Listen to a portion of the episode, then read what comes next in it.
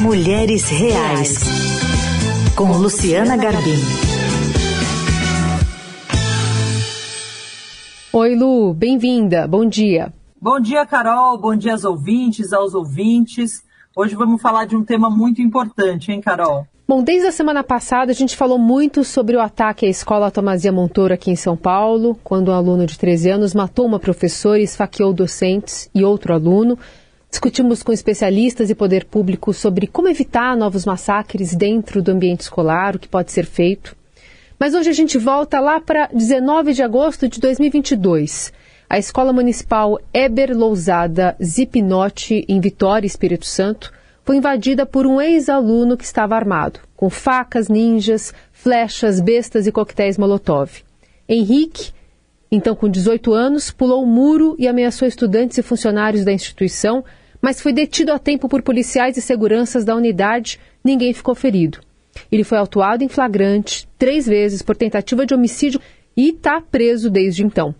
A polícia do Espírito Santo concluiu que Henrique se espelhou no massacre de Suzano, aqui na Grande São Paulo, que completou quatro anos agora em março e deixou sete mortos, dentre eles os autores, dois ex-alunos da Escola Raul Brasil, aqui na região metropolitana. Hoje, no Mulheres Reais, a gente vai conversar com a Adriana, mãe do Henrique. Bem-vinda, Adriana. Bom dia, gente. Obrigada pela oportunidade. Eu começo perguntando para você, Adriana, como tem sido a sua vida desde então? E como é que foi esse dia, esse dia 19 de agosto do ano passado para você?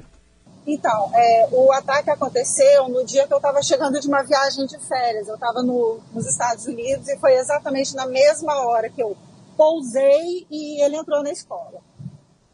É, mais ou menos por volta de duas e meia, três horas da tarde. É, eu tenho ele mais um filho, né? É, na hora que eu cheguei em casa, ele não estava, e eu perguntei pelo outro, onde que tá? Cadê o Henrique? Eu assim, ah, mãe, foi no supermercado. Eu, tá, tudo bem. Quando minha sogra depois ligou, e o pai dele ligou dizendo que ele estava sendo conduzido à delegacia, porque ele tinha invadido uma escola, e que tinha ferido, eu só fiquei sabendo disso. Realmente, foi um susto, né? É, foi um susto, eu não, não sabia o que fazer direito, fui para a delegacia. Enfim, a gente toma, é um susto mesmo. É uma, é uma, é uma situação tão bizarra, tão irreal, que você não acredita que está acontecendo com você. Entendeu? Esse, esse é, o, é o sentimento né, do susto. Depois, quando acontece, você vai tentar rever o que que, que, que houve, né? O que estava acontecendo, os sinais que ele estava apresentando que eu não percebi. E esse é o objetivo do, da minha exposição, vamos dizer assim. Eu não sei a causa, eu não sei a solução para isso. O, o que eu gostaria era de alertar os pais, entendeu? A enxergar esses sinais que o meu filho deu e que eu não consegui enxergar, para que outros ataques não aconteçam.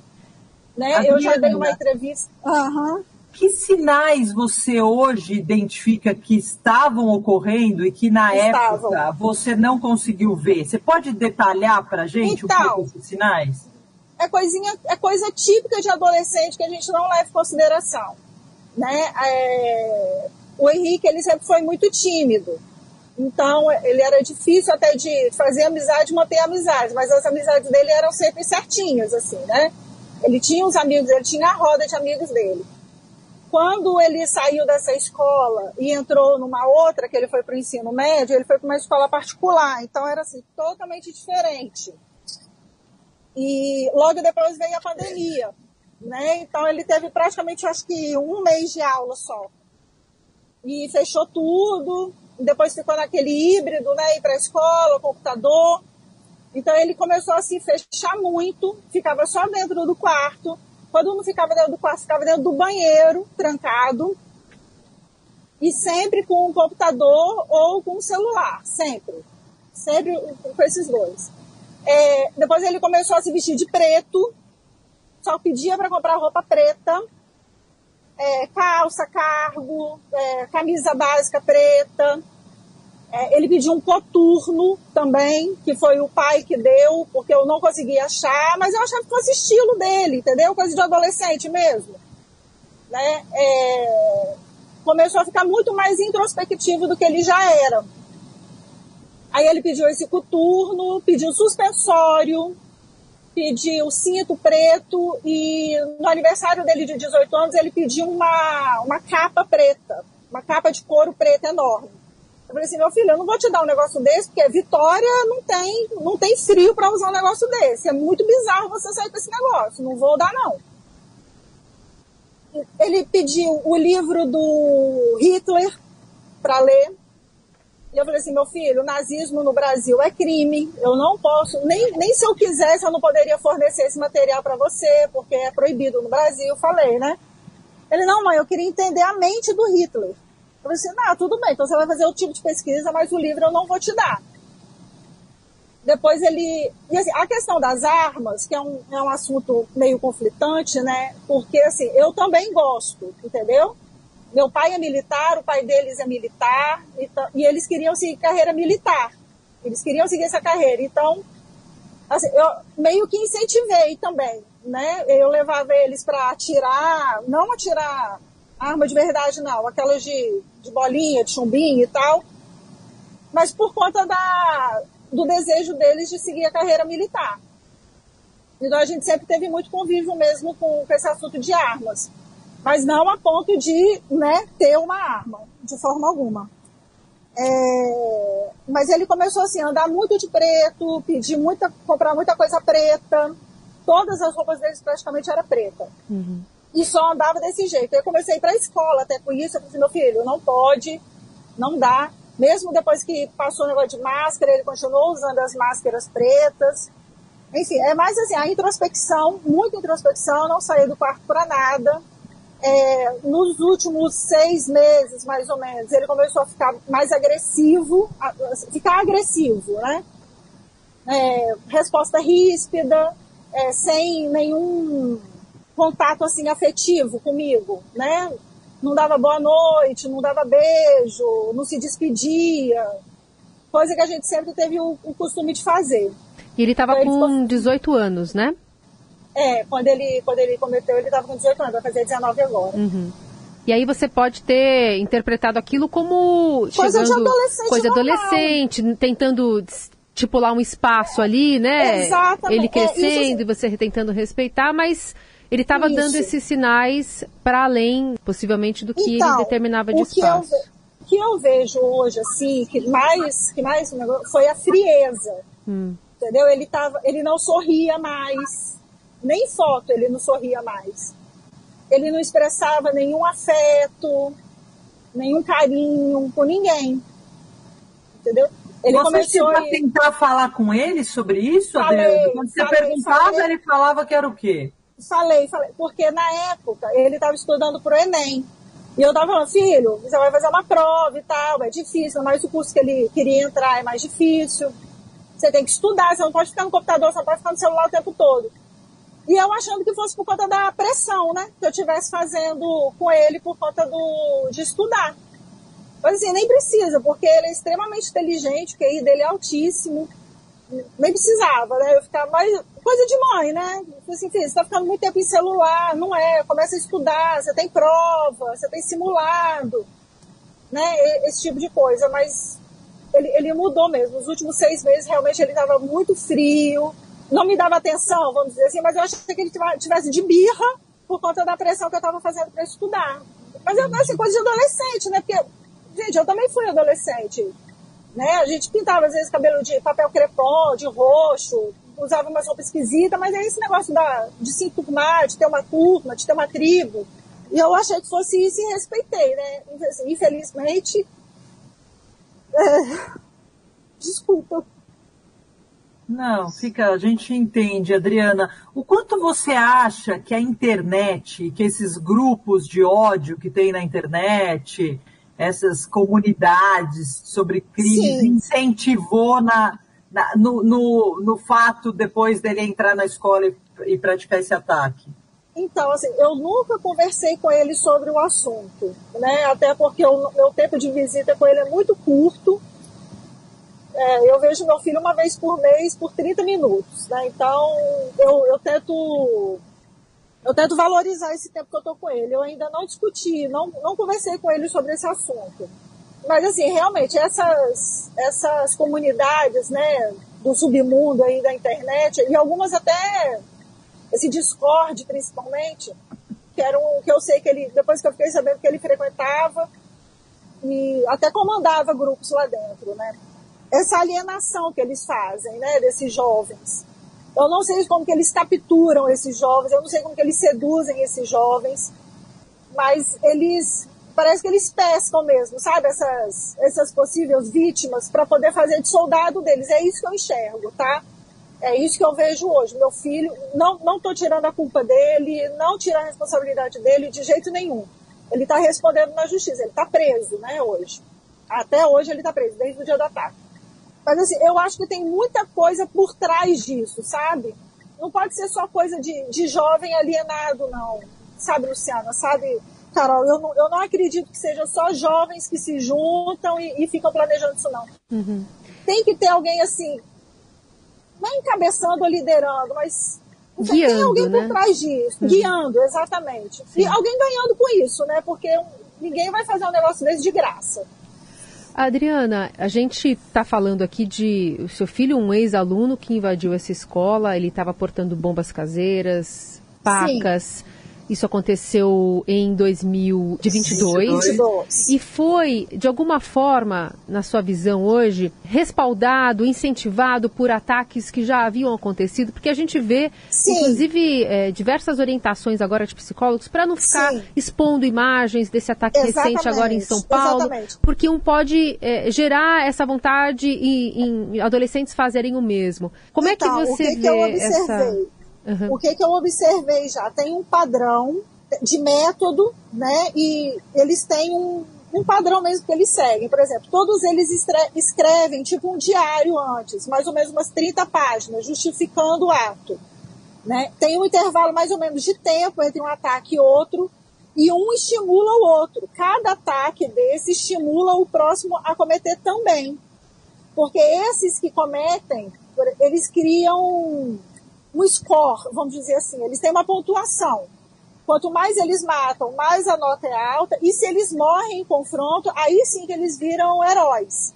Entendeu? Tipo de Suzano, que eles são venerados, tem o do Columbai também, que eles são idolatrados, e teve um outro também, que o da Rússia também, que foi o que o meu filho se inspirou. Né? Então, esses que conseguem matar e morrer são os heróis deles, são os ídolos. E eles tentam atingir esse patamar.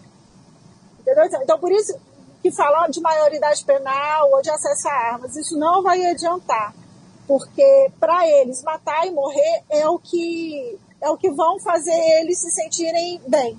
Por exemplo, meu filho teve acesso à arma, mas não conseguiu. Né? Ele estava tentando comprar pela internet, que a gente ficou sabendo depois, e tentou roubar do pai. Mas ele entrou com um besta que ele comprou na internet e entrou com faca que ele comprou na internet e coquetel molotov que ele fez em casa. Entendeu? Assim, não, não vai ser restringir o acesso à arma de fogo que vai diminuir isso. E a maioridade penal também, assim, não vejo se cabe nesse caso, porque quanto mais novo e mais vítima e se morrer, melhor para eles. Acho que agora faz sentido o que o adolescente de 13 anos falou aqui em São Paulo para o delegado de por que vocês não me mataram. Porque Exatamente. por esse score que a Adriana está falando, você morre, você, fica, você passa a ser endeusado nesses Exatamente. grupos de ódio da internet. Exatamente. E esse é o objetivo deles, entendeu? Esse Adriana, é o como deles. é que está o seu filho agora? Ele está passando por tratamento psicológico? Ele está começando a então, ver as coisas de maneira eu não, diferente? Então, eu não posso, eu não posso falar sobre o processo dele, porque está tá em segredo, está suspenso tem uma questão de avaliação psiquiátrica, né? Assim, hoje ele, eu vejo ele lúcido, né? A fase aguda da, da psicose que ele estava, eu, eu, entendo um pouco, né? Porque eu sou enfermeira há 22 anos, já lidei com, com esse tipo de paciente, então assim, a fase aguda dele passou, hoje ele está lúcido, mas ele está medicado, ele não tem acompanhamento psiquiátrico. Não tem? Não tem, não, não tem. Ele passou por uma avaliação inicial quando ele foi preso. Se eu não me engano, foram duas consultas só, só para medicar. e uma agora que a gente conseguiu também um laudo de uma junta da psiquiatria para poder laudar ele e diagnosticar, porque ele não tem lá, não tem diagnóstico. Assim, a gente desconfia, a gente supõe, né, pelo, pela minha experiência, pelo meu conhecimento, mas assim, a gente, ele não tem acesso ainda a nenhum tratamento psiquiátrico. E você entende que deveria ser obrigatório? Com certeza, com certeza. Naquela hora que ele cometeu aquilo, realmente ele teria que ser preso, realmente ele, te, ele teve que ser detido, porque senão ele ia tentar consumar a ideia dele, né? Concordo plenamente em ter pego ele, só que depois ele precisa de tratamento psiquiátrico. Entendeu? E isso não, foi negado. Todos os meus pedidos foi negado. Clínica, psiquiatria, medicamento, to, to, todos os meus Sob pedidos qual argumento? Então, eu não sei. Eu não sei, porque eu não tenho acesso. Uhum. E qual que é a pena dele, Adriana? Está em prisão preventiva ainda. Ainda. É, ele não. Ele ainda não foi julgado. O, o processo dele não está concluído ainda, não. Está uhum. como se fosse investigação. Adriana, e como é para você quando acontecem esses outros ataques? Porque você falou assim, um ataque geralmente é ligado no outro, né? Um sempre é ligado, sempre é ligado ao outro, sempre. Quando você sempre. escuta sobre um novo ataque, como que você que passou por isso recebe Cara, essas notícias? Então, é muito, é muito difícil. Primeiro porque eu revivo aquele dia. E assim, graças a Deus meu filho não machucou ninguém. Mas esses outros estão matando. Eu sou enfermeira, eu estudei para salvar a vida Nunca que eu ia passar um ensinamento desse pro meu filho de matar ou de machucar alguém. Até porque ele me viu salvando vida a vida inteira dele. É muito difícil, cada morte dessa é, é muito difícil. Eu falo, gente, isso aqui não é uma série de Hollywood, isso aqui não pode continuar, isso não pode ter continuação. Eu não sei se as pessoas estão romantizando isso ou estão. Sei lá, mas é a realidade que pessoas estão morrendo, pessoas inocentes Assim, é muito difícil. Eu revivo aquele dia toda vez e sofro, sofro muito cada morte dessa. Muito, muito mesmo. Sabe, a vontade que eu tenho, que eu não posso fazer, é abraçar essas pessoas, esses familiares, essas vítimas de ataque, entendeu? Pedir perdão, principalmente pelo medo, né, o pavor que meu filho causou, a sensação é de impotência, de não poder fazer nada. E acho que ainda tem essa, esse peso que a sociedade diz, ah, os pais é que são culpados, né? Os pais é que não olharam. Você Olha, sentiu isso não, também? De, de, forma nenhuma. Olha só, meu filho foi extremamente educado. Ele tem todo o carinho do mundo dentro da casa dele. Entendeu? Não é um lar desajustado, não é um, ele não é largado Sabe, ele recebe muito amor, muito amor, muito carinho de toda a família dele. Ele teve educação, boa educação, a escola lá é uma, uma excelente escola, é uma das melhores do, do município. Não, não é uma questão de lar desajustado, não, é o que eu te falei, eu não sei a causa e não sei a cura. Mas o que eu consigo fazer é alertar os pais para poder ver esses sinais, sabe, de introspecção, de uma agressividade, não que todos os meninos que vistam preto e que sejam agressivos serão invasores, né? Mas que olhem com, com negócio assim, é, valorizem as queixas das escolas, principalmente comportamento, desenho, entendeu? Que eles podem fazer assim, que pode estar ligado a, a esse movimento. Meu filho não, meu filho nunca teve problema de saúde, meu filho, a gente não tem problema de dinheiro, a gente não tem problema de educação, não tem problema de amor. Então, assim, o que levou meu filho a fazer isso, eu não sei. Eu não sei. Do mesmo jeito que um monte de mãe e pai aí tá achando que esse comportamento é normal e ele pode ser o próximo agressor. Não, e acho que você é muito corajosa de vir a público para poder contar a história, né? Contar detalhes da intimidade da sua família para poder alertar esses pais, né?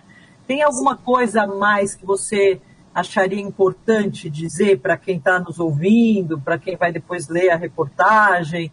É, o que, que você acha fundamental, além de tudo que você já disse, tem mais alguma coisa que é importante acrescentar? Então, olha só. O que esses meninos fizeram são coisas horríveis, horríveis mesmo. Mas que eles não sejam sacrificados, entendeu? Eu não estou falando que eles são vítimas da sociedade, não. Mas esses meninos estão doentes. A juventude está doente. Né? A, questão de saúde mental hoje é importantíssima. Então, quando eles chegam a cometer um, um ato desse, é porque eles já chegaram no, no ápice da, do desequilíbrio deles. O mal que eles estão fazendo é um reflexo. né, de alguma coisa na sociedade que está dando errado. É o que eu falei, não sei a cura e não sei a causa, mas alguma coisa está errada. Por exemplo, você pode, é, os especialistas né, que podem falar mais sobre isso, mas assim, não, não massacrem esses meninos, sabe? Esses meninos são, são vítimas também, né? Vítimas da, da doença que eles estão imersos ali, daquele, daquele ambiente tóxico que eles estão.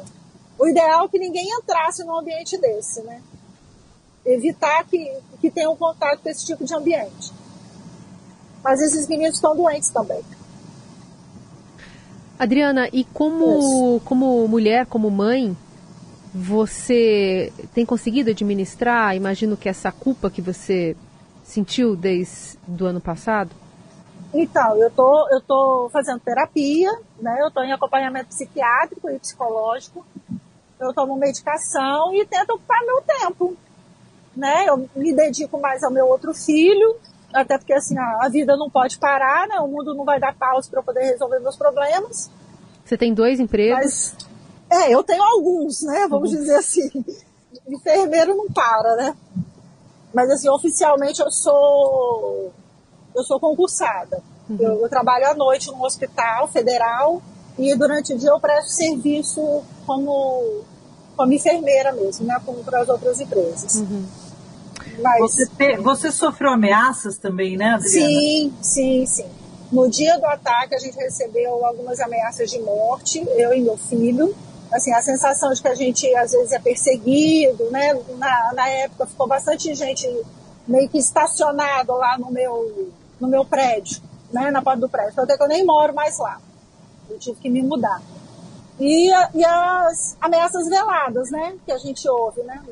Fala que meu filho tinha que ter sido morto, que meu filho tem que ter, tinha que ter sido decapitado, que isso tem que acontecer com o outro também, que a causa fui eu. É, é, é pesado. Eu, eu, recebi algumas ameaças de morte assim.